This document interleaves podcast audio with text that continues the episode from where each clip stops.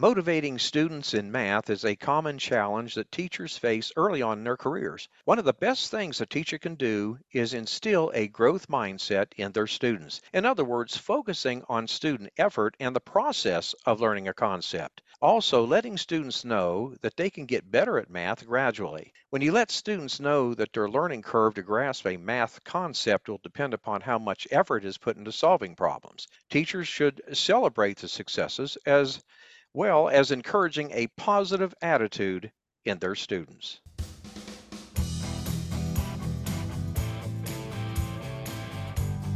Welcome to episode 122 of the Teacher Rockstar podcast, a place where tips and strategies critical to the new teacher are discussed. Today, we will be talking about creating meaning and motivation in the elementary classroom 40 plus years of learning with our guest, Kim Sutton. But before we do, here is a quick word from our sponsor. Would you like to supercharge your classroom management skills? Well, if you're a first year teacher or have less than five years of classroom experience, the Teacher Rockstar Academy course is for you. Gain the confidence, the skills you'll need to make all the difference in the world for our boys and girls. Enroll now at tra.teacherclassroomresources.com. I believe you can transform yourself into becoming a truly great teacher. It just takes the right tools and the right approach. Now, before we dive into our topic today, I'd like to share with you some things about today's guest speaker. Kim Sutton is a fabulous presenter who has taught thousands of teachers the joy and excitement of hands on math. Kim's teaching experience includes over 40 years of classroom teaching, time as a regional math specialist, and as a university instructor. Kim has worked with over 500 districts nationally and internationally as a staff development consultant a former associate director of Project AIMS, Kim has a master's degree in mathematics education and has been the keynote speaker for state and regional math conferences. Kim has produced many wonderful math games and tools and has written many articles about pattern blocks and classroom management. Kim is the author of 18 titles, as well as the creator of the 10 block schedule for Math Fact Fluency program for grades K 6. Kim's books include math engineers, math drills to thrill, math focus activities, visual tools, number line workbook, making math books with children, powerful numbers 0 to 100, place value with pizzazz, do the math, dynamic dice, all aboard the Algebra Express, fractions a part of the whole, the power of digital root, let's get started, dazzling dominoes, bump it, Cooking Up Math Concentration, and her most recent book, Cooking Up More Math Concentration. Experience what others have learned. Kim Sutton is a dynamic, extraordinary educator whose enthusiasm and love for teaching are contagious. She gives you practical, easy to implement information and ideas that you will use for years. Don't miss this wonderful opportunity to be thrilled, challenged, and energized. Welcome to the show, Kim. Oh, I'm so excited to be here, Steve. Thank you for inviting me. Oh, hey, I'll tell you what, uh, this is going to be great. Uh, I'm thrilled to death to have you on the show here, Kim. Uh, but first of all, would you tell our listeners about your journey within the educational world? Well, Steve, I've I've had the most amazing career. I look back and I, I honestly cannot believe that I've been in education 48 years. now, in defense of that, I I got my first teaching job when I was 20. And so I've had steep a very steep learning curve at the beginning mm-hmm. to pull together and become the kind of teacher I wanted to be. And it's been a constant learning process and I love that about our profession. Even on the most challenging of days, I've always felt like coming back. So I know it's the place for me. I've taught school for lots of years. I also got enticed um, to apply for a job as our county office math curriculum person. Mm-hmm. Um, during all of that, um, I also started on um, my master's degree in math education, and I was lucky enough to train with people who really impacted this journey for me. I was very fortunate to work for 24 years with Dr. Lola May, who is the person that Marilyn Burns credits as really starting the math movement uh, in education. Right. And I also trained with Marilyn Burns. So, Wow. I mean, I look at that and I think, wow, how lucky was I? Mhm. I also um, happened to my my lead professor while getting my master's, Dr. Arthur Wiebe, who is an amazing mathematician.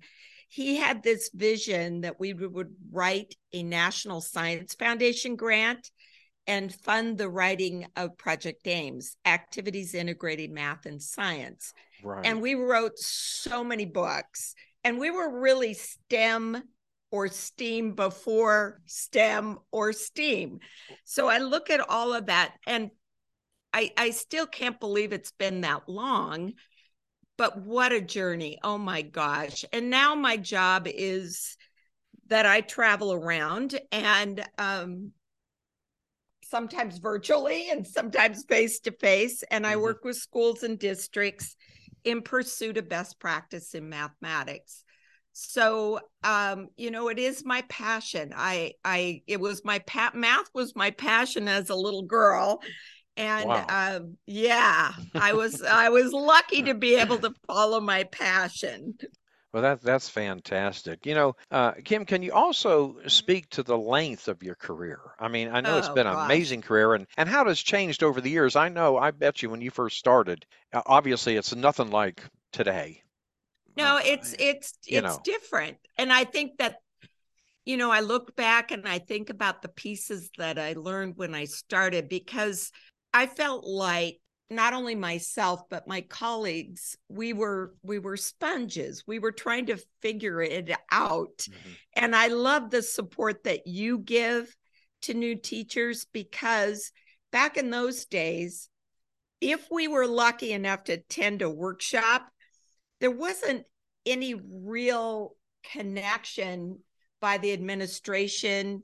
And I'm not being critical. I'm just saying that you'd come back from the workshop all fired up and you'd try things, but nobody was really saying, uh, this is what we're looking for, or, you know, brain based research in education was really just starting. Right. So, you know, it, it's been a journey. I, I think back to those first classrooms. In fact, I was lucky enough the other night at a basketball game to see a student from the very first class I ever taught when I was 20. Oh my gosh, I know that must have been something there.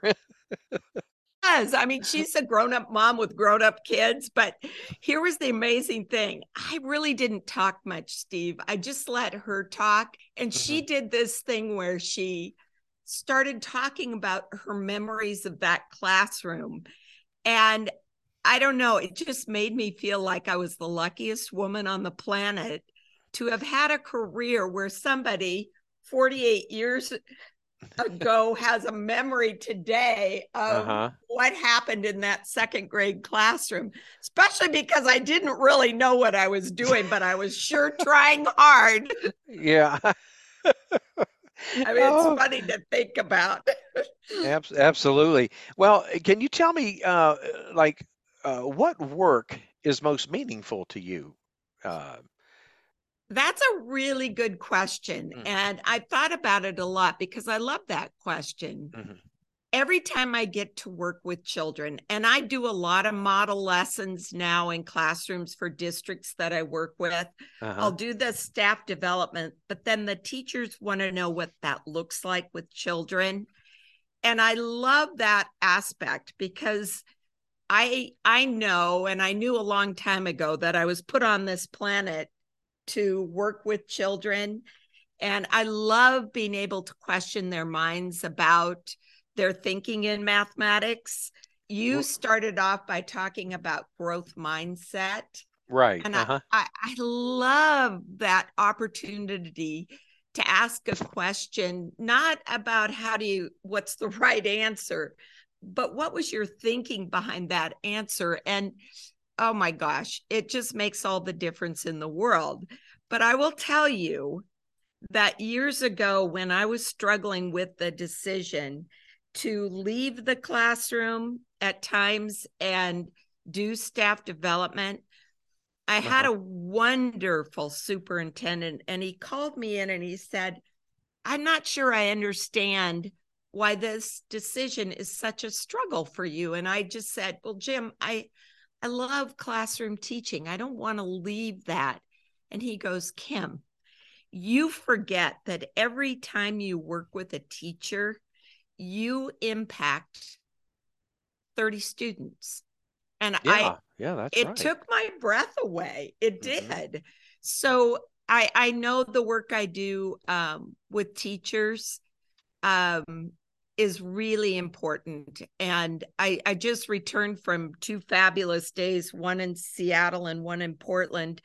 And the one in Portland, teachers were there on a Saturday, which speaks to yeah, really the does. dedication of people who want to pursue that best practice. So again, I I just I I love the work. I love the opportunity to be creative and think of ideas to make concepts more real, more understandable, more hands-on.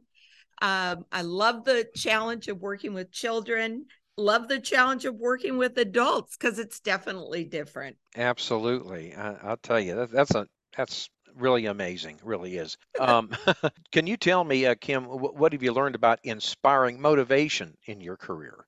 And and I wonder if that could be a, a challenge at times. You know it is it is a challenge i i think motivation i i consider myself a student of motivational strategies even today anytime a book is written about motivation, I'm there. You're anytime, right. yeah, I just I try to soak it up. I've been lucky too, Steve, to follow another passion in my life. I, I've been a basketball coach, um, wow. and well, I I love that, and uh. I draw analogies between um, teaching children and coaching all the time. Mm-hmm. And I think motivation is one of those things that um, sometimes people think of the job of teaching as we're imparting knowledge to children. But there is so much more to that.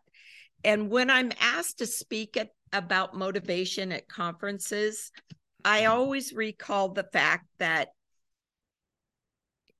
there are certain words you can say to human beings that get an instant motivational reaction. And when I was a new teacher, I would say some of these words and I'd look out and I'd go, oh my gosh, what a dramatic change in a child. And when I started to really think about it, and I have to tell you, it was a low point in my career because I thought, I'm up here trying to impart knowledge mm-hmm. and they're not really motivated to get it so when i looked at those words that really inspired that instant feeling i always picture i can't say this with enough clarity but i picture and don't think i'm drawing an analogy between a child and a dog uh-huh. but when when your dog is inspired and motivated they just sit up, they're all eyes on you, and they're attentive. Well, what I discovered is these four letter words that inspire that kind of reaction from children. And the words that I use for motivation are four letter words. Uh-huh. My first one is the word game. Call something a game whether it is or not. And that's a motivator. Now, behind that is the reality that games are the practice of mathematics. And we spend millions of dollars buying new textbooks, and I get that. Right, right. But the bottom line is to know anything, you have to be able to have practiced it. And so if you can make something into a game with children, you inspire that practice, that over and over feeling. I think often that my basketball players all want to be currently like four people. And those four people, and this is very regional because we're Mhm. I live in Northern California, but they want to be like Steph Curry, Mhm. Klay Thompson, Sue Bird, and Candace Parker. But they they think those four people came out of the womb already knowing how to do what they do. They don't realize the amount of practice it takes to get good at anything. And math is no different than that. To get math, you have to practice it, and you have to practice it in a lot of situations, not just a worksheet, because that kind of practice isn't putting children into different contexts of mathematics. So I use a lot of games as a way to get kids to practice. And one thing I know about the games I use, I would have, and we have a lot of rainy days in Northern California, Uh-huh. which means inside recesses. And here's the thing my students would choose to play the math games over the game shelf that had games like Monopoly or whatever Mhm. and they would choose to play the math games. So that helped me see that the word game was just a very powerful tool in the classroom. Hmm, My second four letter word that I use is dice. And that sounds funny, but every time you bring out dice with children, and I use a variety of different kinds, children are like, oh, yeah, let's do this thing and then i know that that they'll practice longer and sometimes teachers think oh i've got to have a formal game that has a cute game board but but that's not true. Right. because last week in a classroom the teacher wasn't ready for me to do what i needed to do and she was doing something else blah blah blah. So i just said to the kids here's some dice. And they were just regular dice. Uh-huh. i said we're going to play a game called cross out the numbers what's the least sum we could roll and they said two and then what's the greatest sum and they said 12 and then I asked the question, can you make every sum between two and 12? And the conversation about that was just priceless. And then I had the students write the numbers two through 12 and roll till they crossed out the numbers. Mhm. And the funny part was the classroom teacher whose room I was in, she goes, You just made that up right there on the spot. And I said, Well, here's the thing it was a game changer. You know, they were they were like, what else are we going to do with these dice? So Uh-huh. I I just think that that four letter word is a very powerful tool to help children practice. I've also learned the four letter word food uh-huh. is a powerful world word. It doesn't mean you have to feed them. I name a lot of my math games names of food. Like I have a, a drill and practice game called Drill Donuts, Uh-huh. and the kids just eat that up because it doesn't look like a worksheet. mm-hmm. So there's lots of ways that you can motivate them. Another four letter word I use is race, because as soon as you say the word race, that implies speed. And for human beings, there's a release of adrenaline in the brain, Mm-hmm. and you attempt to go faster. So children can improve their skills if you just call something a race. It doesn't mean they're racing against each other. Oftentimes it's just racing to get through a set of numbers. And my last four letter word is song. And I know, Steve, that you've had Eric Jensen on Uh-huh. your podcast, and I am just a disciple of his. Boy, I I, that was a game changer for me. I read his book, Music with the Brain yes, in Mind. yes, a Oh, my- fantastic read. oh. yeah. Unbelievable. hmm And just incorporating um, music. I use music a lot. We sing songs about math. I'm lucky to collaborate with an incredible musician, who was a classroom teacher for years, Ron Brown of Intellitunes. Mm-hmm. And and people think I help him write the music. I don't. I don't. I make I don't. I make subtle suggestions about content and then he writes the content. But Eric Jensen's research about the fastest way to long-term retention of information is to sing it.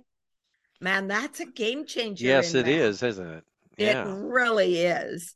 And I also use music for inspiration. So, you know, sometimes I I look at what it takes to motivate students because really we're talking about being motivated to learn intense content. And you have to look within yourself. What do you know about motivation? And how can you improve on that? Because you can't just assume the job of teaching is to impart knowledge, because it really is so much more than that. We have to inspire them to come to school every day. Absolutely. Yeah. Good point. Um, well, Kim, let me ask you, uh, you know, uh, why is teaching intensive math? And I think this would be good for the new teachers just coming on board now, fresh out of college.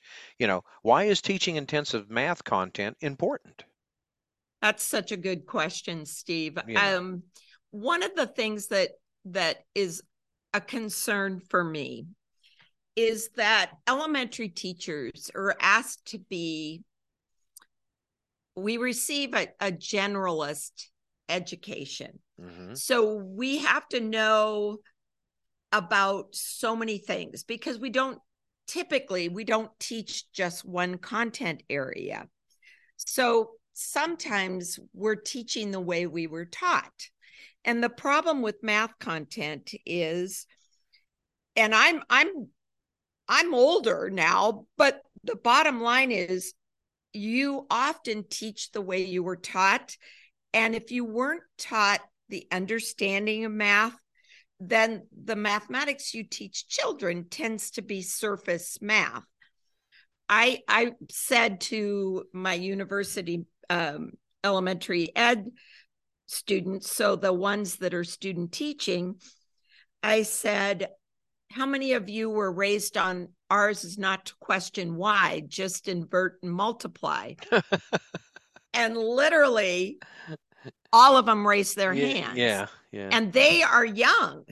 So the idea of teaching intensive math content isn't that you're hammering points, it's that you are developing a deep understanding of the foundation of that content. Now, I'm not talking about teaching elementary kids calculus. I'm talking right, about right. them being able to connect to things like their basic facts to proportional reasoning and how that affects fractions and decimals and how there's algebraic thinking in the geometry that we teach to elementary students. Uh-huh. So that elementary content has such importance to the really where a child's headed. And I feel comfortable saying that to audiences because I did teach middle school math. And it was heartbreaking at times to watch children struggle because they didn't have those foundations. And right, that right. passing out a worksheet isn't going to accomplish that. Children have to get in and do the nitty gritty of mathematics. They have to have those materials in their hands and they have to ponder things like what I described what's the least sum, what's the greatest, all of those thinking. Why do we even regroup in an algorithm for subtraction? I mean, it's there's such depth I get passionate about this, Steve. I yeah. can talk about it forever. oh, which... I know. I've seen your passion too in in them uh, conferences. I tell you, just blew, just blew me away. it really has. But now this kind of leads me because you just touched on this one, uh, and and I need to make sure that that my my first year teachers and and teachers with uh, you know that relatively new to the classroom get this. Now, in a culture of downloading worksheets, and you just alluded to the worksheet thing, what can we do to support teaching with actual hands-on materials. And you know, I'm, I'm a firm believer in AIMS too, because and when Yeah. I got my AIMS kit, I'll tell you what, that was out in full force. You know, Oh my gosh. I, I love that that AIMS activities. oh yeah. Um, yeah. they were And- those were game changers. Oh, absolutely. And, and you know, I, I think that that was STEM or STEAM before they even came into being. You know. absolutely absolutely and i think those materials one of the things that it did for those of us that used it and i'm sure you felt this power it it increased your questioning strategies with Mhm. children Yeah. you know yeah. you you could take an i wonder statement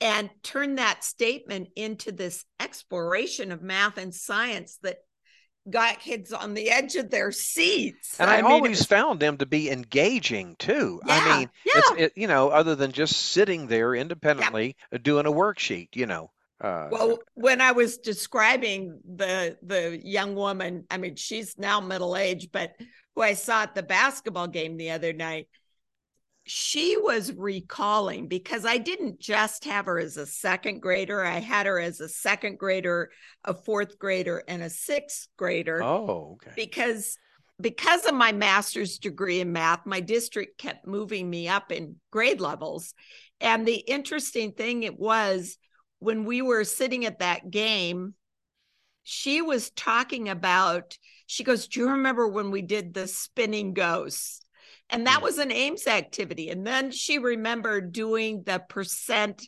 of a banana that's edible. Yeah. and she and she did that with me as a fourth grader. So the power of those hands-on activities you know you can't say enough about it. And it's why when i do my workshops now steve hmm honestly i want teachers engaged in that hands-on experience because if they didn't experience it as a learner they tend to gravitate to oh math is that time where you run off a worksheet and you give it pass it out to students and that's what they do Yeah. Yeah. and and it's it's not saying a worksheet's bad there's a time and yeah. place Exactly. I was that. just going to say that there is a time and place. Yeah. oh absolutely You know.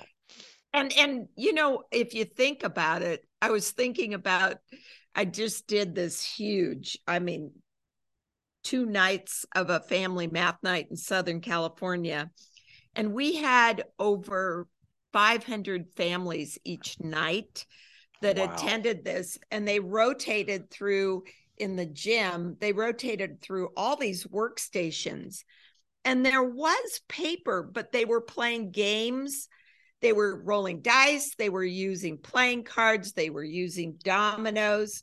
We made place value pockets and they built numbers following clues. I mean all of that contributes to a mindset about math that math isn't just a worksheet. But there was paper and pencils so in essence they were doing worksheets but it had a whole different feel to it Absolutely. And you know, I d- this I just had a, a, a something come into my mind that you know when I was in school, it seemed like we did math, and I always used to think, well, how is this going to help me outside these four walls? And and I, w- I remember being a, a young kid thinking this, you know, 10, 11 Yeah. years old. Okay, this is all great for the classroom, but how am I going to use what the- you know I'm I'm doing now outside? So and and that's why I like the hands-on stuff because it Yeah. made it real world, you know. sure Uh, yeah, absolutely. And uh, that that is, um, yeah, that's just that's something Well, else here, you know. I remember a student I had, and he was one of those rough and tumble students. I almost said rough and tumble males, but it isn't a gender thing Yeah, at all. But, and honestly, he never finished anything, it just wasn't in his DNA. and I remember making tetrahedron kites. Oh yes, yeah, Remember those? yes, I And did. them, I- yeah, Oh my gosh, he came alive. And and the thing that blew my whole mind on this was here's this child that's been reluctant. Like if he had an assignment of doing a book report, never got done. And it's not that he was he had learning problems, he didn't. It's just that that mind of his wasn't on completing a piece of paper. I imagine today he doesn't fill out forms well. you know, because I, it's like, why bother with that? But we made those tetrahedron kites. Hmm. And here's the challenge he did. So we made the kites, we did the measurement of how far they flew, how mm-hmm. long we could get keep them aloft, the whole math and science. He asked me if he could take home materials and make another one. And I'm like, sure. I didn't know what he was going to do. He comes back to school and he's made four more the same size. Uh-huh. And then he tied those together to make this giant tetrahedron kite. Oh my, oh my gosh. Yeah. So you ask yourself, okay, wait a minute. How important to finish that piece of paper or to have the mindset that I'm going to see what happens when I proportionally recreate this tool, will it fly further? Will it stay up in the air longer? I mean, it was it was one of those learning opportunities for me because I was like, wow, the thinking behind that is so Absolutely. much different yeah. than finishing a piece of paper. Oh my word, yes, yes. And he's a great adult today, you know. yeah, I hear you. You know, um, when I was in one of your conferences and you you spoke about the power of digital roots, that really floored me because I mean, and then of course I took it back to my kids. Could you tell our listeners that, you know, well, you know, speak to the power of digital roots and and and what what are they their uses? You know what I mean? What what can you do yeah, with a digital yeah. root, please? Thank you. So this is and, and uh, I laugh so hard, Steve, because sometimes people they'll give me credit for creating digital roots, and I go, wait, wait, wait a minute, wait a minute. digital roots are a property of a number. Mm-hmm. So if a number is even or odd, that's a property. If two is a factor of a number, that's a property. Mm-hmm less than, greater than, or properties. Digital roots are a property of a number. And there is a fast, lazy way to find digital roots. And the fast, lazy way is mm-hmm. to add the digits together in a number until you're down to a single digit sum. For example, the digital root of 10 is 1. I found that by adding 1 plus 0 the digital root of 23 is five. Now, some people say, oh, that's numerology. And I'm like, no, that's not numerology because I'm way too practical for math and numerology. Here's the thing every number has a digital root. Sometimes it takes two steps to get there. For example, if you take the number 48, you add the digits together, mm-hmm. you get 12. But that's not a digital root. A digital root is a single digit sum. So the only possible digital roots of numbers are one through nine. And when I show that at workshops, what you're recalling, and obviously I'm so impressed that you remembered that from our sessions, is that that has a purpose in mathematics. So mm. it sounds like a trick, but there are no tricks in math, there are only patterns. So digital roots are really so I said the fast lazy way to do it, but here's what digital roots really are. Mm-hmm. We work primarily in base 10. Base 10 means 10 symbols.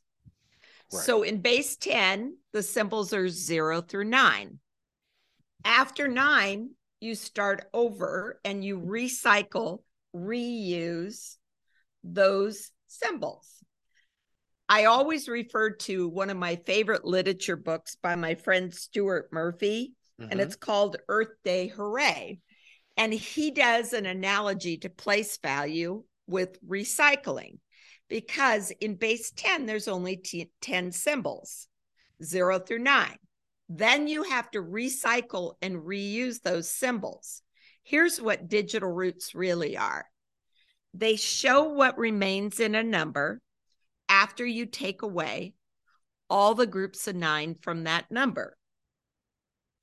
I'm pausing because that's a lot to process. Mm-hmm, mm-hmm. And when I teach it at my workshops, I always say, I can't teach you everything I know about digital roots in 20 minutes. I couldn't even teach you in one day everything I know. Mm-hmm. It's one of the reasons I wrote a book about digital roots.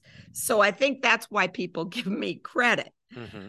But there's two reasons for children to know digital roots.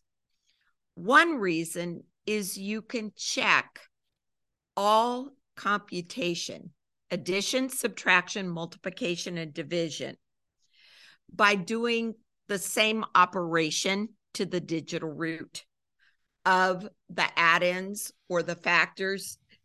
So you could check all computation. It even works on decimals. The second reason to teach digital roots is you can determine or eliminate factors in a number. For example, if you took the number,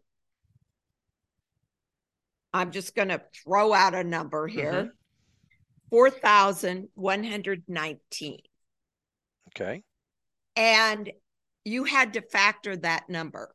And let's say let's just say you didn't enjoy long division. One way you can determine or eliminate factors is to find the digital root. So when I add the digits in 4,119, 4 plus 1 plus 1 is 6, plus 9, 15, 1 plus 5 is 6. That doesn't mean six is a factor mm-hmm. because if you look at that number, the number's odd. Right. But any number that has a digital root of three, six, or nine is going to have three as a factor. I didn't even have to divide to find that out. I can find the digital root. So when I talk about a mission, let me put this and I always say to myself in my head, so I'm going to say it out loud to you. I always say, here's your moment, Kim. Go big or go home. So I'm going to go big here, Steve. Single most important skill that guarantees a child's success in middle school is their ability to factor numbers. But it's too late there. So when we look at a pattern like the pattern of multiples of three, you can find the digital root and see that it's a constant. Every multiple of three is going to have a digital root of three, six, or nine. That then applies to any number mm-hmm. because math is different than reading language arts. In reading language arts, we learn all the exceptions. For example, what sound does the letter T make? What sound does the H make? What sound does the E make? Mm-hmm. Okay, you learn those sounds those letters make. And then you go to sound out a word like T H E. Oh, I'm sorry. Those yeah. sounds don't work. No, no, they don't. Or I before E, except after C. Those are all exceptions. Math isn't like that once you know what's constant, and man, I'd love to come back, Steve, and talk about my six guiding principles for teaching math because that is so huge. Uh-huh. Children have to hear from a teacher. Math is different than reading language arts because once you know what's constant, it's never going to let you down. So, digital roots are constant. They're used for two purposes to check all computation. Mm-hmm and to determine or eliminate factors. And if I'm working with university math majors and we work in different number bases, we find the digital roots of numbers in other bases. They're not going to be the same as base 10, but they're going to be tools for the same checking for understanding, I mean, checking computation, and also determining and eliminating factors. So you can tell I could talk all day about digital roots. I do want to draw your listeners. Um, I get so many questions about digital roots that mm-hmm. I actually filmed a training that you can go to my YouTube channel, which is just creative mathematics. Okay. And there is a free training on digital roots.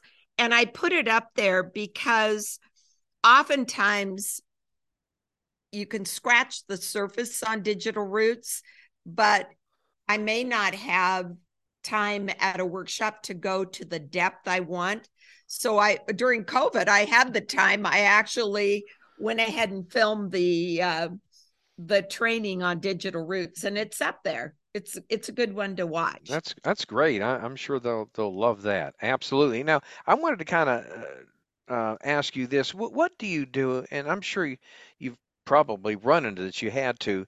You have a child telling you, "Well, you know, math is just so hard for me to learn, and I don't know if I can do this." Have you ever had uh, somebody Oh yeah, yeah. a lot. And In what fact, do you tell I, a kid like that? so th- this will make you laugh, but it's true. Every time I sit on an airplane and I happen to be working on a math problem, the person next to me can only take it for so long and then they'll go, What are you doing? And then I'll explain, Well, I'm a mathematician and I'm working on a math problem. And invariably, I hear, for the rest of the flight i hear about all their angst growing up with math right right and and here's the thing i don't want a population of people who all go on to calculus that that isn't the the reason math is important mathematics teaches so much more than just right answers one of the real gifts you get it teaches you the power to persevere. It teaches you how to stick with a problem until that problem's solved. Mm-hmm. So when someone shares their anxiety, or I, I could name a student right now who I'm working with who who said that very same thing that you said to me. And it just broke my heart because here's the thing. It's how it's presented that really makes a difference. It's the warmth of that teacher being playful about the content in a way that allows the child to lose themselves, lose their anxiety because, gosh, I'm rolling dice, or gosh, I'm working with these pattern blocks, or something that puts them outside of their own heads. And I know the fear for many people is real about math, but it doesn't have to be because, again, it's why I think teaching is so powerful. And I think teaching as an art form. Mm-hmm. We have to try to better our skills so that when we see that struggle from a student, that we can figure out a way around that struggle so that child can achieve and it isn't that they'll go on and be a higher level mathematician, but that they can feel that success from that struggle. Because here's the thing best advice I ever got when I was a parent is find the thing that's hardest for your child to do and have them do it. Because life is tough. Yeah. You yeah, have to learn how to overcome those difficulties. And it's not that I want a child to sit there and be battered with long division problems. That's not it. But just so you can say, this is hard for me, but I'm going to keep trying. And the teacher knows ways to try it a different way so the child perhaps can see that success. Absolutely. Um, you know, Kim, let me ask you, uh, and there's probably a lot of these, but can you can tell us what your biggest takeaway that you want teachers to know today? Well, this might surprise you a little bit. My big takeaway, and I promote this at my workshops, is that teachers understand there's always more math for them to know. Okay. That that you spend your career attempting to be better because you understand the content better, that you're not like done as a learner, that you could take something that you might be unfamiliar with, like digital roots, and stand up with children and say, you know what? I'm on the same journey you are. We're going to learn more about this because I wasn't given this gift when I went to school, but I'm going to give you the gift.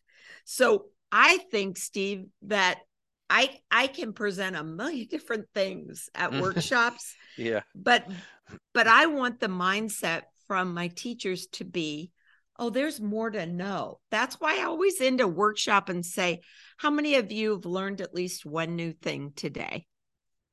Because that's that's the mission we're on as a profession. The other day, I had the biggest light bulb go on in my head about something that always was a struggle for me mathematically, and it's an algebraic concept. And I went, oh my gosh, light bulb on. I finally get this. But but you know what? There's nothing wrong with saying that. Mm-hmm. That's right. So always be a student of learning, period. Yep. No matter how many Yep. years, whether you're in the classroom 20, Yep. 30, 40 years or Yep. more. Yeah. Yep. That- Absolutely. that's right. That's right. Absolutely. Now, Kim, tell me, where can folks go to learn more about you?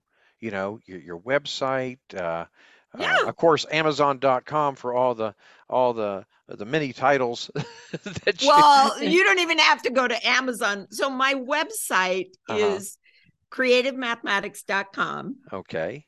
And on uh, my website, one of the things I'm proudest of about my website is that I consider it a work in progress. Right. So we are always trying to make our website friendlier to teachers and accessible and share ideas. So I have a huge freebie section on my website.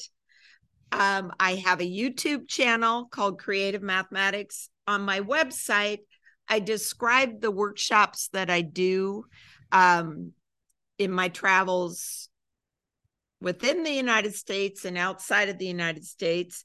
Um, and I, I just try to make that a place where people will gravitate towards. My books are on my website. Um, the games I make up, Mhm. the tools like my color coded number line and my place value pockets, all those things that are my signature tools, my pattern sticks, those are all available on my website. So, uh, you know, somebody asked me Saturday, and I thought, oh man, this is a good question. They said, why do you write a book? Like your titles are so eclectic. And my answer to that is I write a book when I see holes in the commercial textbooks on Mhm. a topic. And I want it to be presented in a way that's motivational and hands on. So, my website's a great place to start, Steve. And hopefully, people will realize too anytime you have a math question, Uh-huh. I answer every email I receive. Oh, that's And fantastic there. Yeah, you can email me. And if you don't hear back from me, it probably went to spam, but my husband checks my spam for me to make sure I don't miss anything. So, yeah, my website is just creativemathematics.com. And Oh, that's a tool for you. okay, that is great. Uh, I'm, I'm sure you'll have teachers flocking there. That is I hope fantastic. so. You know, Kim, I, I really want to thank you, uh, really, I mean this, uh, for sharing your expertise with us today. Um, my pleasure. Oh my gosh, Steve, my pleasure. Well, thank you, and I look forward to having you back on the show again. And and I'd love for you to address six uh, guiding principles of teaching mathematics. That, I would that would be to. that would be great. Well, I want you to have a great day, and Kim, we'll talk soon. Thank you, Steve. Uh, oh, you're very, very welcome. Well, we have come to the end of today's episode. I want to thank you for listening to the Teacher Rockstar podcast. I'm your host, Steve Hiles, and we hope you've got some golden nuggets regarding creating meaning and motivation in the elementary math classroom. When you get a moment, visit my blog and subscribe to my newsletter for the latest educational research, best practices, and unadvertised free bonuses. Go to blog.teacherclassroomresources.com. And don't forget to subscribe to us at the Teacher Rockstar podcast. And if you'd like to support us, please feel free to share your podcast with others. Um, and post about it on social media, leave a rating and review. That would be greatly appreciated as always. Thanks again, and we'll see you same time, same place next week. And remember, my friend, you got this.